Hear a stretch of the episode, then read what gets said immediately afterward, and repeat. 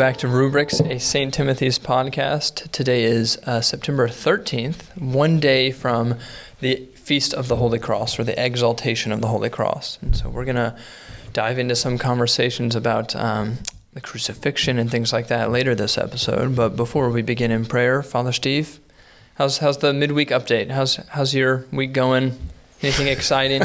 Nothing exciting at all. No, I don't have anything remotely entertaining or exciting to to share. Let me think. Uh, no, nothing. I went to the pediatrician this morning and got a weigh in, and James is packing on the, the ounces Oh, now, which is good. About talk about um, yesterday, churching of women. That's right. Yeah. First So time, maybe first time seeing it and doing it and experiencing it. we, I've Oh, seen it one other time because we've done it. We've done it here before. Um, but yeah, yesterday uh, we were actually almost. I think this Friday or Saturday would be 40 days to the T, which would have been interesting. We weren't intentionally doing that, but um, Chloe came up to to mass yesterday for the first time um, since giving birth, and so we did. Uh, and I, I was immensely privileged to, to be able to be the one doing it. But we did the Churching of Women right before Mass began yesterday. Um, we used the 28 prayer book. And we, you know, we did a whole episode about this um, a while back, and we, you know, kind of talked about how it's a, a traditional liturgy, and some people don't like the phrasing of churching of women, the idea that you know, reminiscent of the women being welcomed back into the temple after this, you know, impurity. But we talked about how the great benefit of it is that it gives mothers the the space that they need. Um, and I was able to watch this firsthand of, you know, Chloe needed some space to herself with the baby before she kind of came back to church. I Um, wish we had thought about calling her to get her perspective on get her this. What? What? I mean, uh, we don't want to hear from you. Tell us No, what, true. but sp- uh, speak for her from what she has told you and shared.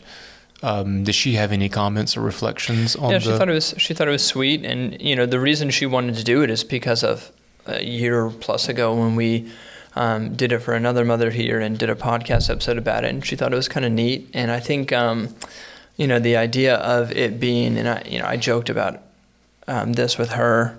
The fact that I'm the priest means that the that the father was involved, but traditionally the the father wasn't.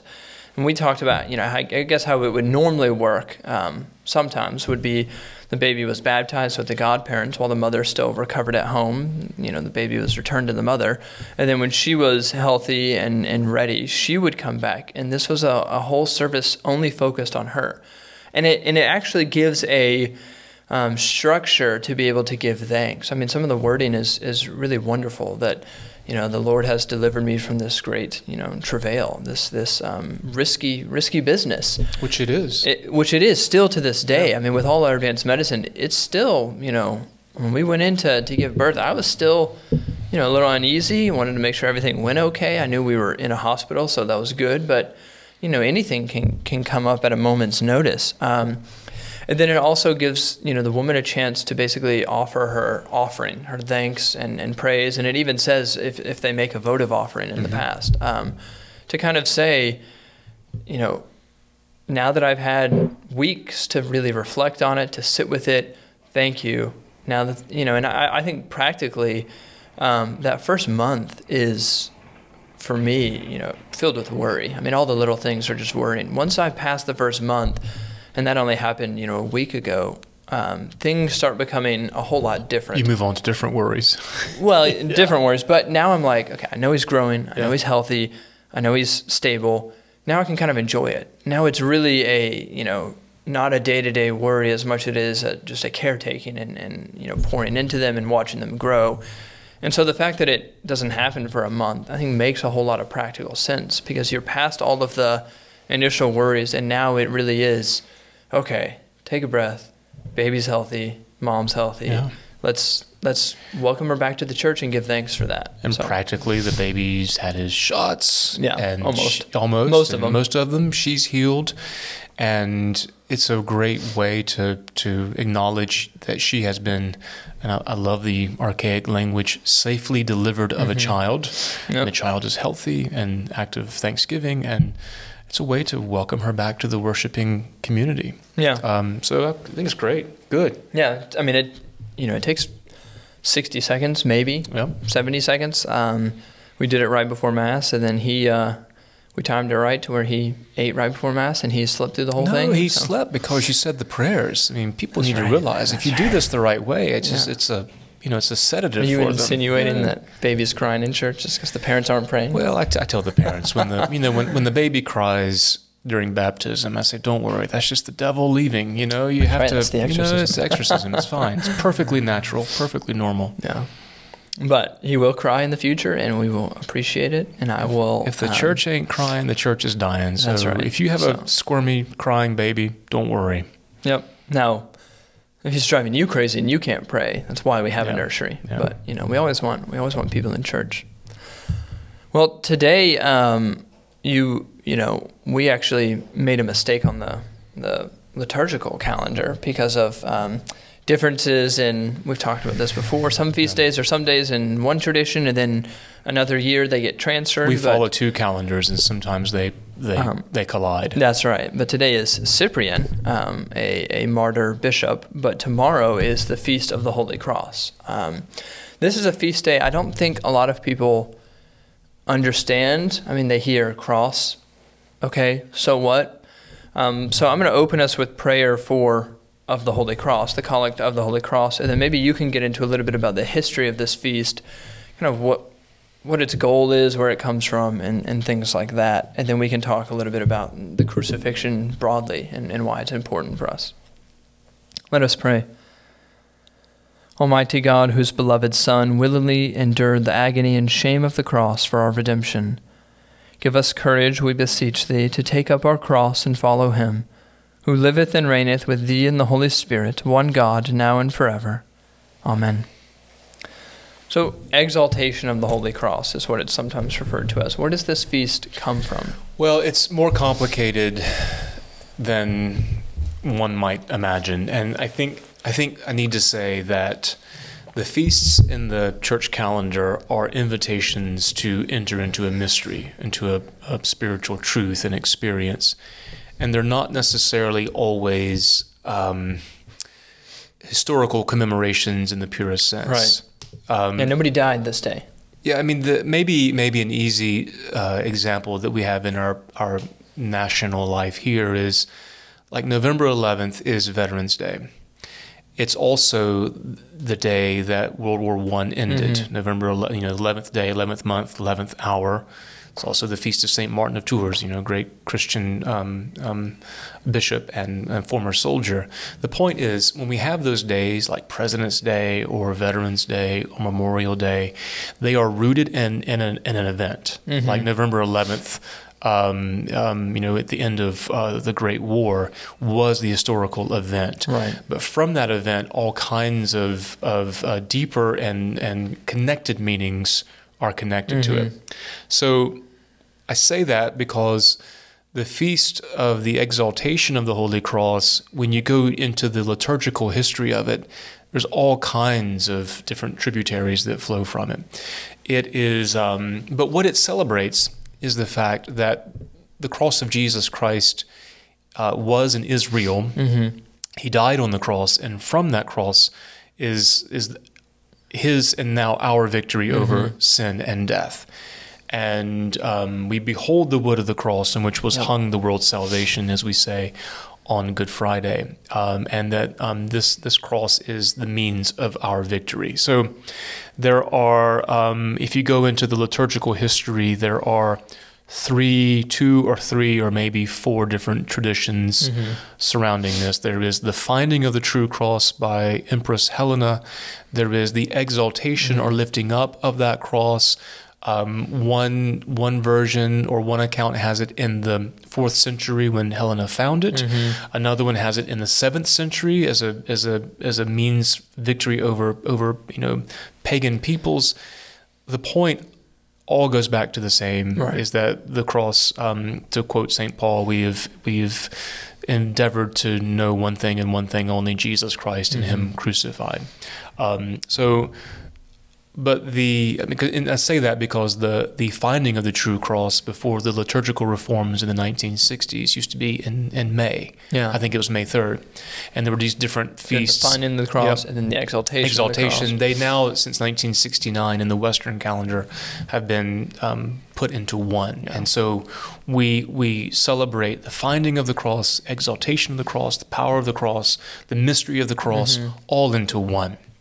And um, the story of the the finding of the true cross is a is a beautiful, powerful story, and it occurs with the the mother of Constantine in the fourth century, who devoted Christian, who was using imperial money um, to to visit the Holy Land and build churches Mhm. over over existing traditions. Correct. It wasn't that Helena was going around and was creating traditions.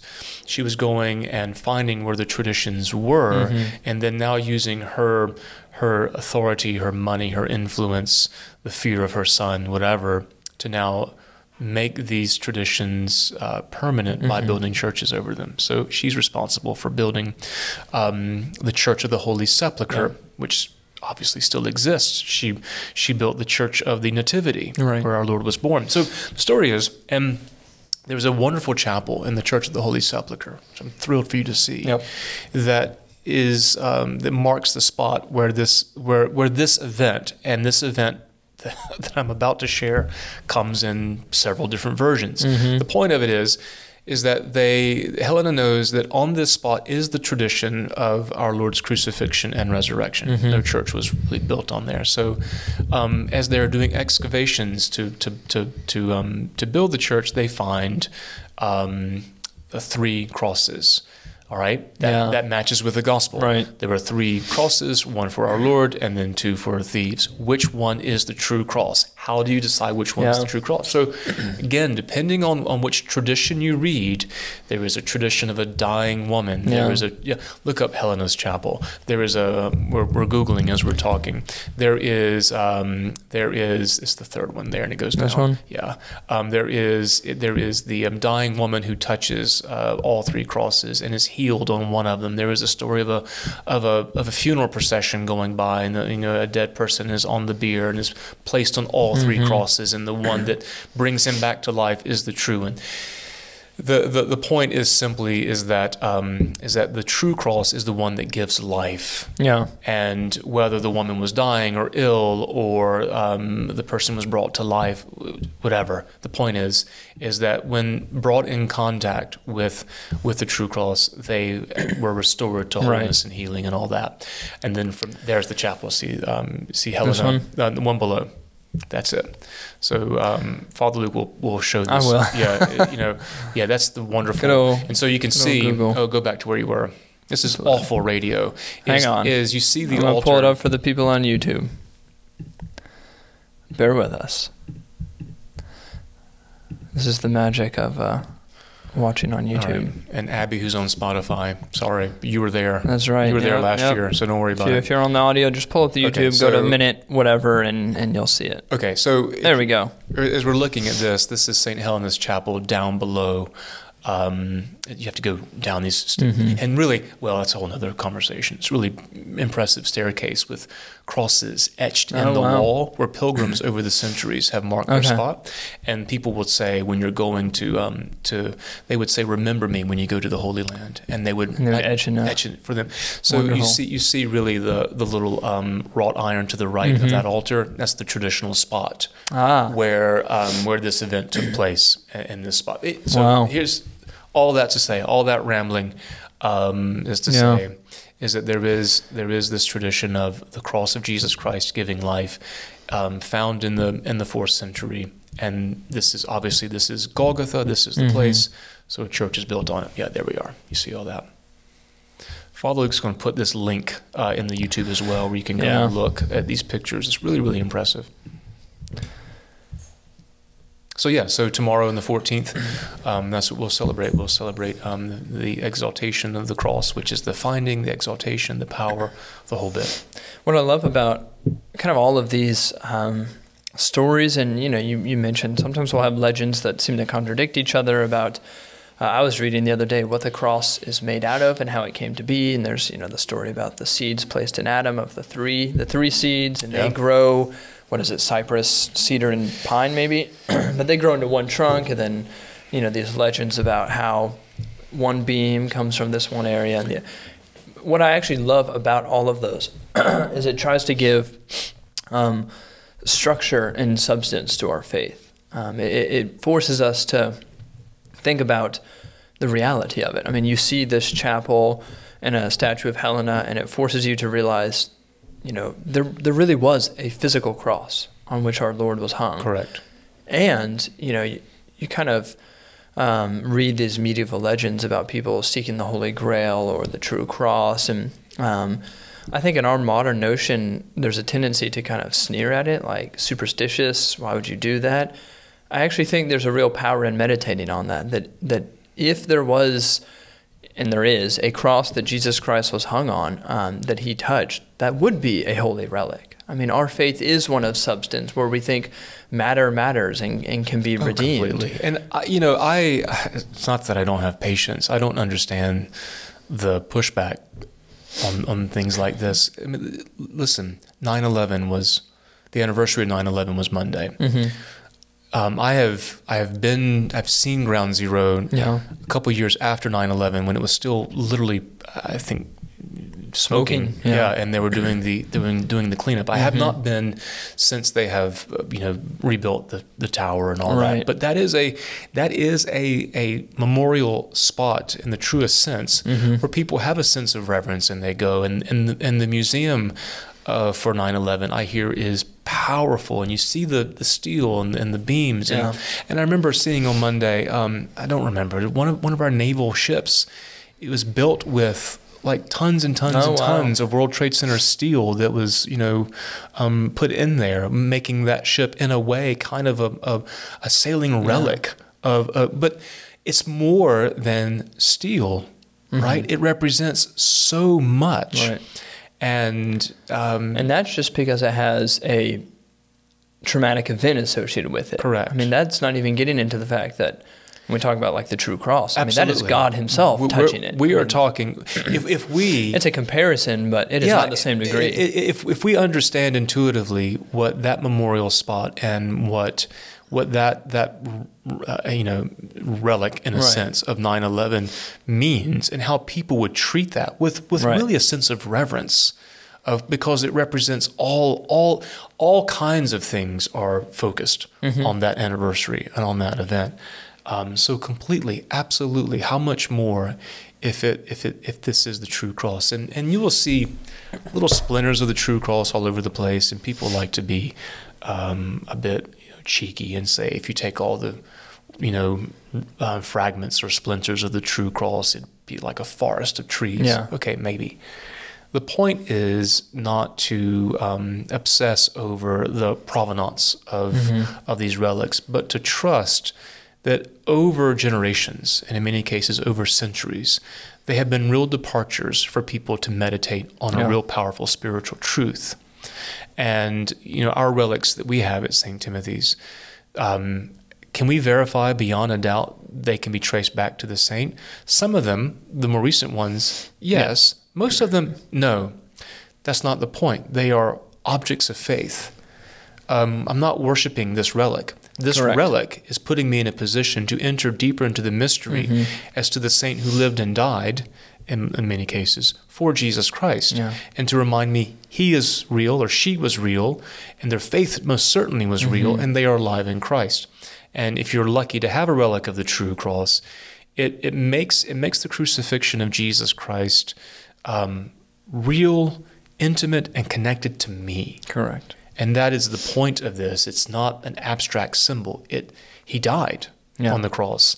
And that cross was an awful, shameful thing, but it became the avenue, the entry, the way, the means for for new life. hmm I have a friend in the Holy Land right now, and he was, you know, talking about um, the differences between the group he is with, and he has, you know, some people who are just, you know, dead set on being skeptic. I, it doesn't make sense why you know this event really happened here. This doesn't make sense. This doesn't make sense. And then he, he said there's other people who you know, aren't naive, but they understand the importance of sacred space and they are having a whole different experience Correct. in their trip. Yep. And I really think that gets to the heart of, um, especially in America, I think we have a devaluation of just sacred space, of holy sites. And part of that is because, you know, we're a newer country, we don't have as much of a history.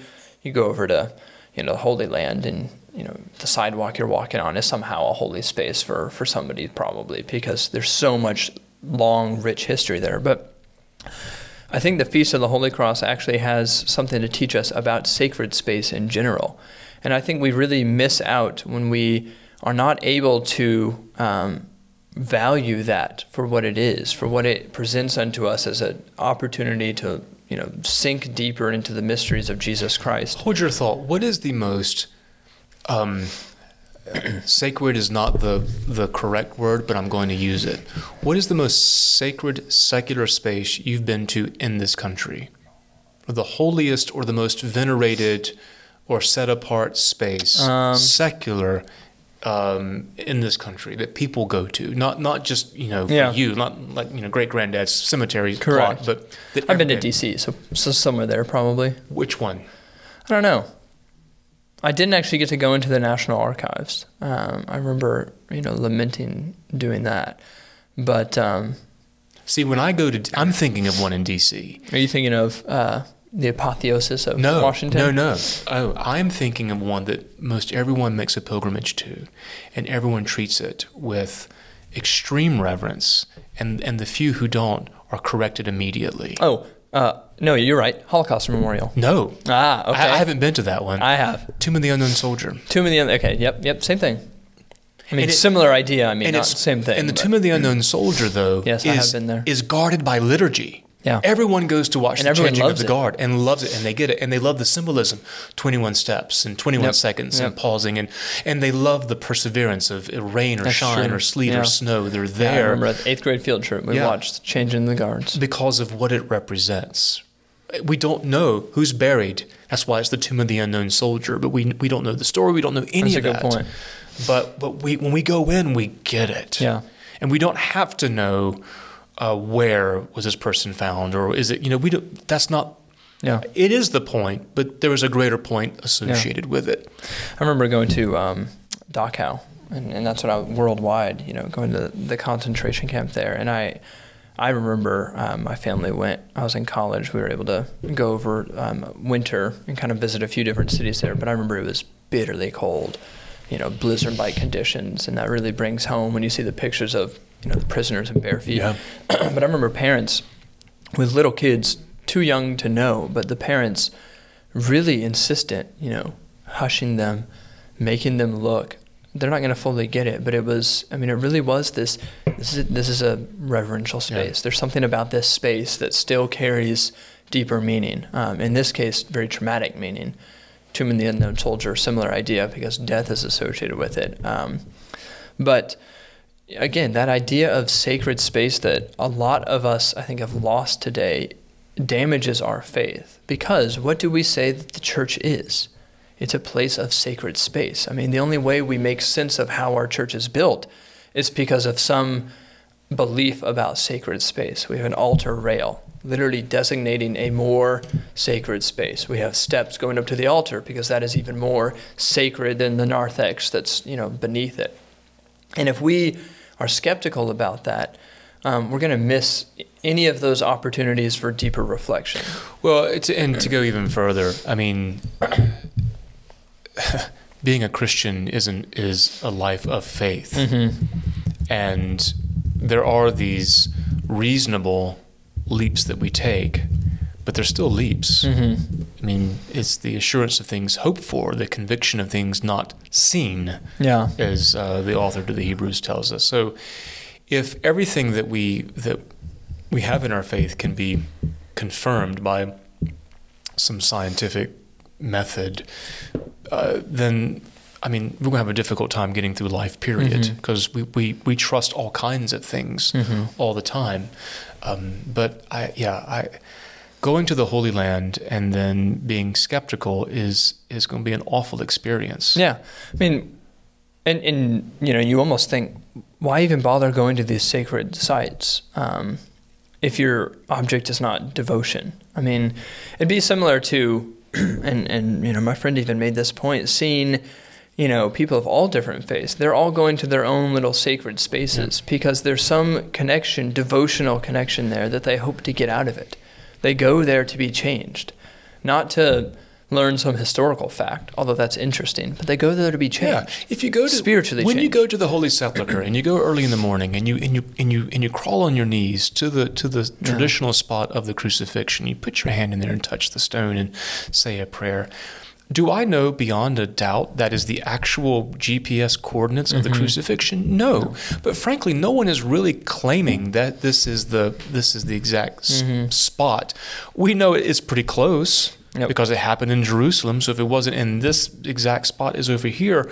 But what gives power to that spot are the literally millions of people yep. who've crawled before me yeah. and will crawl behind me with the same longing and yearning of hope and healing yep. and and the place is sanctified by prayer if you want to set a place apart and that's important. you sanctify it by prayer and you, that's what happens and that is that gets to the heart of sacred space yep.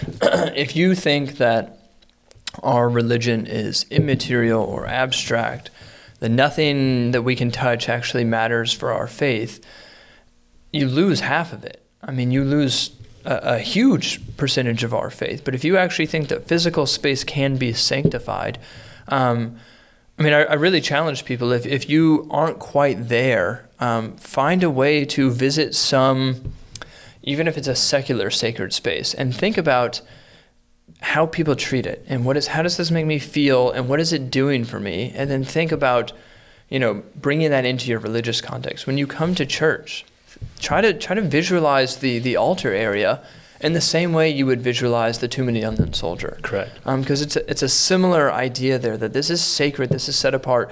The actual ground that we are walking on is somehow different. It has a deeper meaning in the in the marble itself. But even deeper than that, and um, you and I are harping on this. We, we've taken this feast and we're going on a tangent that we we're yeah. always, always pretty half cocked on, because it seems that the current sort of trends in the church is to devalue sacred yeah, space, yeah. to um, minimize the role of church buildings. I think a lot of that comes out of insecurity and anxiety because churches are smaller now, and so it's easier to say, well, the buildings don't matter. We can do whatever. They it's do the matter. People that they matter. what they do, but they're not mutually exclusive. Um, if we can sanctify a building, we can sanctify a body. Yep. Uh, and and vice versa. But but what, I think what's important about pilgrimage and going and, and, and having these encounters is to come back and live them mm-hmm. in your local context. And and most of the people the overwhelming majority of the people that have gone on pilgrimage to the Holy Land with this parish, and I know this sounds like a never ending commercial, but pilgrimage is so very, very important. Yeah. Is they go and they they experience Jerusalem, Sea of Galilee, Bethlehem, and come back and are able to make that connection yeah. to um, the faith lived yeah. in Winston Salem. Some people, though, um, go. Like there was in this last pilgrimage, um, some folks went and saw benediction for the first time in their life and thought it was the best thing in the world, but have never been to the weekly celebration yep. here, where it's the exact same thing. That connection of what's going on there and what's happening here wasn't really wasn't right. really made. So you go on pilgrimage not as a tourist, but to have that encounter of faith, so that your your life back here in little old North Carolina yeah. is strengthened and enriched. And so, I mean, that really is um, the whole point of of the true cross. But keeping these all these feasts, all of these feasts are many pilgrimages of faith yeah. wherever we are. Like today, we're talking about Saint Cyprian. You know, today, today when I did the mass this morning, I went to I was in Carthage and I was I was with him, and, and you'll go there today. Mm-hmm. And we, we live in these lives, and we understand their struggles. And, and Cyprian, again, was someone who was a great defender of the faith, but he also had some cowardly moments. Yeah. And how he was able to, to you know, come full circle is a, is a powerful story. Um, but I think the cross, though, is um, controversial because it makes all of those claims and statements. Yeah. That that Jesus Christ, and we've said this before, I think, on this podcast, Jesus Christ died on the cross because because of our sin. Yeah. And and when you look at the cross, especially an image of Jesus Christ on the cross, it is a personal statement Yep. that he died for me. Mm-hmm. And and there was a reason why he died because of my brokenness. But he loved me Yeah. on that cross. He loved the world on that cross. He wasn't angry, he wasn't bitter, No. he wasn't resentful. He loved on that Yeah. cross. And And he would have, uh, I forget which saint says this, but now it's a popular saint. He would have done it if it was just you. completely If you were the only one who needed this, he would have still born, done the miracles, died just to save you. just for And that me. is a, a powerful statement. It is, and I think if we can let go of this of this need to to deny our own need for salvation, the embracing of the cross becomes much more natural Mhm. and and and life giving. I love this feast. It's a powerful feast. And um, again, Holy Sepulchre in Jerusalem is my, my favorite place to Mhm. visit, and, and Calvary is my favorite place. And the story of Helena and, and the finding and the exaltation, extraordinarily powerful stories. Let's let's transition a little bit and talk about the crucifixion um, itself and that event, and maybe talk a little bit about um, just why it is so so important. Because I actually think you have. Um, we've talked about this every year when Easter rolls around. Uh, people will go from what Palm Sunday to Easter Sunday and miss it, which is why the church put the Passion Gospel on Palm Sunday now, just to make sure you don't miss it if you don't come back for Good Friday and Maundy Thursday and Holy Saturday. Um, but there is a tendency to almost skip over the cross, not to think too much about it, um, and just think about the resurrection. We love Easter Sunday, we love the resurrection, Christ has defeated death, but we got to pay attention to the actual death part, the blood, um, the the suffering, and maybe maybe two things that are worth talking about is what actually happens on the cross. I mean, why why the crucifixion? Why the blood? Why the suffering? Why is that part necessary? And then what doesn't happen on the cross? Because I also think you know people take um, extreme views and get obsessed with the crucifixion. Um, and and the let's start with the second one. Um, I grew up in a, you know, church denomination, which ironically would never have Jesus on depictions of the cross, but was obsessed with the suffering of it. Um, we had a screening of the Passion in our sanctuary. You know, I remember, you know, as all these little kids who would never be allowed to watch R-rated movies were allowed to watch this one because it was it was special. And there's something to that. I mean, we do need to pay attention to how much Jesus Christ suffered. But I think there's a tendency there to equate feeling sorry for Jesus with understanding your needs for salvation. And that's not necessarily the same thing. Feeling sorry for Jesus is not the same thing as, as faith. Um, and, and we have to be able to understand that. We feel sorry for Jesus not just because he suffered, but because what you just said, our sins put him on the cross. Um, the blood is, you know, what washes away our sins, which is why he's up there to begin with. And so, you know, there's one extreme you minimize the sufferings. You don't want to think about it. You don't want to pay attention to it. The other one is you almost only focus on the suffering and, you know, oh, look how much he suffered for me. That's why it matters. It's because he suffered. There's a point there, but the, the deeper meaning is that it was a sacrifice. There needed to be a sacrifice in our place. Well, and I would even add another wrinkle to that, and I would, you know, not not saying this happened in your church growing up, but I know lots of contexts where the focus on suffering would be completely to impart guilt on people, Yeah, to thing. motivate them to feeling sorry or feeling guilty. feeling guilty and therefore you're never worthy or good enough. Look what you look what you caused on him, which is not not the exact point of meditating on the cross No. at all. It's to recognize our brokenness, but to meditate on the fact that he did it willingly and lovingly Yeah. and he loves us. Yes, he died for sin, but he did it willingly Yeah. to do that, to, to give us life. And then, furthermore, this is the part that I think is frequently omitted, is that now we have a way to give meaning and purpose and sanctification to our own sufferings Exactly. by uniting ours with His. Mm-hmm.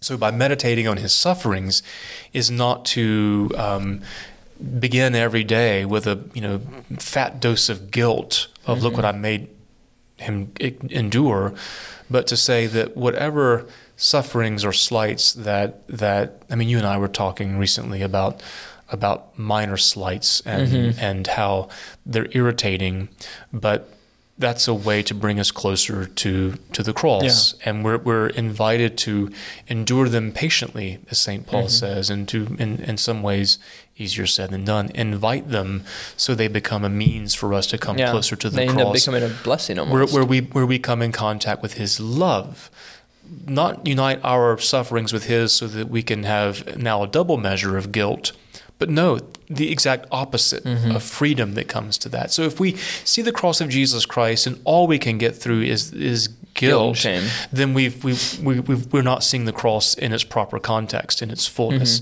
and we need to go deeper. Mm-hmm. And if, on the other hand, you see the cross and you never pay attention to the suffering, you've missed the point Correct. of what he actually had to Yep. endure and why he had to to die and shed his blood. And I would I would argue that that how we can find that that proper um, middle way is by praying with the rhythm of the church's life, where we can we can have Good Friday, we can have September 14th and the Mhm. exaltation of the cross, and realize that when you listen to the hymns and the readings, all of that.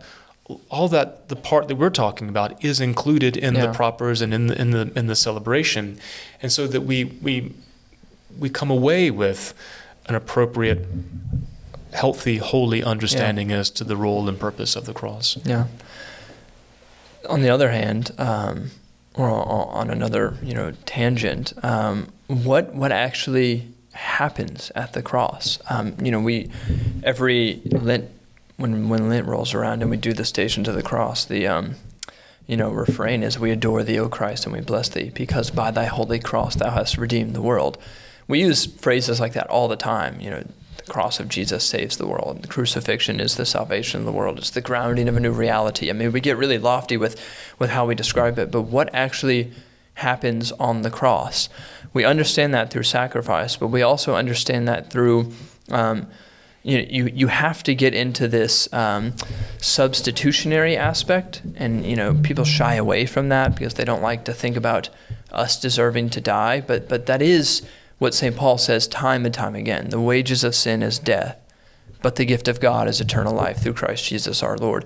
How do we move from death to life? It's Jesus Christ taking on that death, the effects of sin on himself, rendering them powerless, and then giving us the blessings of new life in their place. Um, you, you have to be able to see that um, substitutionary aspect because it's all over the scriptures that, you know, it is us who deserve to be separated forever because of our sin. But by the grace of God, Jesus has taken that death, that suffering on himself instead, and so that we can pass through to eternal life. What actually happens on the cross, I mean, it is the grounding into reality because all of humanity is now given the, the hope of everlasting life. Um, it, is, it is laid in our hands, and we can choose to, to take it and, and now rejoice in that. Christ's death on the cross is victory over sin and the fear of death and the means to everlasting life. Mhm. That is the theological answer. The mechanical answer as to how did that happen is more complex. Yeah.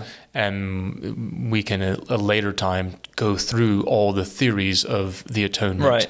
Penal substitution, a moral, you know, exemplar, Mm-hmm. um, Christus Victor. There's all kinds. There's four or five traditionally they're- strong. They're all they're all biblical Yeah. and they all i mean and, and i think the answer is to which one which one of these is the right one i think the answer is yes probably they Yeah. all Yeah. are If Christ read- is victorious over death. Correct. Christ does take Yeah. our place. He- Christ does show us a new way of living. he I did mean, he did die in our place all those sorts of things i think the key is to know is that is that on the cross is where he defeated the power of sin and death Mm-hmm. and then and then uses that as the way in which we now come to, to new life Mm-hmm. so it's not that jesus died for me again to make me feel guilty in order that Yeah. it's that in order that is the in the important part Mm-hmm. of that of that sentence that we may come to know him fully see him face to face and Mm-hmm. live with him forever that's that's the reason close us out. I'm going to put you on the spot a little bit. Um, lovely what is one of the biggest misunderstandings about the crucifixion that you see, you know, kind of come up time and time again? Um, like the historical event, or why or that's the central. significant. I mean, any. Well, I guess anything. I think I think that this is not new to this podcast. The one that I deal with the most is that the crucifixion should not be a or if not the central image of Christianity because Jesus Christ is no longer on the cross. And I think that misses the point entirely is that the empty tomb is is is what happened after he died for us and and he the, the the defeat happened not on the resurrection the defeat Right. happened on the cross Mm-hmm. destroying the power of sin and death the resurrection is the means for now eternal life Mhm. that flows from that and um, I, I just think that again, I was convicted. Um, I was convicted. I remember where I was. Um, I was on a retreat at a Jesuit house outside of uh, Baton Rouge, Louisiana, and the Jesuit priest was making the point of Paul saying, I, "I've I've come to know one thing only, Mm-hmm. not Jesus Christ and Him resurrected." And Paul's encounter with Jesus Christ was, Was of the the, resurrected, resurrected Lord, Christ. yeah. It's not that he didn't understand what he's talking about, but he understands the power of the resurrected Christ flows from him crucified Mm-hmm. and what that means. And we we don't have to pick or choose. Am I a resurrection Christian or am I a crucifixion Christian? No, to be a Christian is to have them all. Mm-hmm. But all of that flows from the cross. Mm-hmm. The sacramental system flows Yep. Yep. from the cross. All of the sacraments, in some way, some more clear than others, flow from Yeah. the cross. What is baptism? It is to Buried with Christ. Buried with Christ, so that we may be raised Mm-hmm. with Him. But it completely is the idea of, of, of dying with Jesus Yeah. Christ. That's the whole going into the water. Um, you know, the priesthood is so that we can, so that we can present His crucified body and blood. Yeah. We can pronounce absolution, which comes from His victory over Mm-hmm. sin and death. I mean, all these things um, um, come from that. So it is, ap- it is the crux of the matter, Yeah. the cross of the There matter. It is, it is the, the central part of our faith that does not at all exclude the power and reality and hope and promise of resurrection Mm-hmm. to eternal life at all. I don't really have a misunderstanding as much, but I, I, I do, you know, to briefly comment on what you just said about how all the sacraments are, are part of the crucifixion. I remember that was such a big, you know, shift for me or, you know, key that unlocked, you know, something um, fundamental. And it was never the same for me. It was when I finally, you know, understood what is happening in the Eucharist. It is offering to God something that is not good enough, ordinary things of bread and wine, and they become the crucified body and blood of Jesus Christ, and then they are given back to Which us. Which is of infinite worth, which, Which is, is why it's the one sacrifice Right. once offered. And so the idea is at every Mass, we are literally being brought to the foot of the crucifixion and being given the benefits of that. I mean, when I was able to make that connection that what is happening here is we are offering, you know, God something that's not going to be worth it. And Jesus Christ takes that and says, I have something that is of infinite worth. It is my body and blood. And so take that now and receive it. Um, that is, he takes our offering and presents it to the Father. Now it is, it is worthy. It is worth something, and then he gives it back to us so that we may receive it for ourselves. Or to even be more specific, he takes our offering, our sacrifice of, of, of um, praise and thanksgiving, and unites it to his Yeah. one sacrifice Right. once offered, so that ours becomes sanctified by its unification or identification Yeah. um, with his. And Eucharistic Prayer B says this clearly uh, unite us to your Son in his sacrifice. Mm-hmm. And that is how we have access to the Yeah. Father.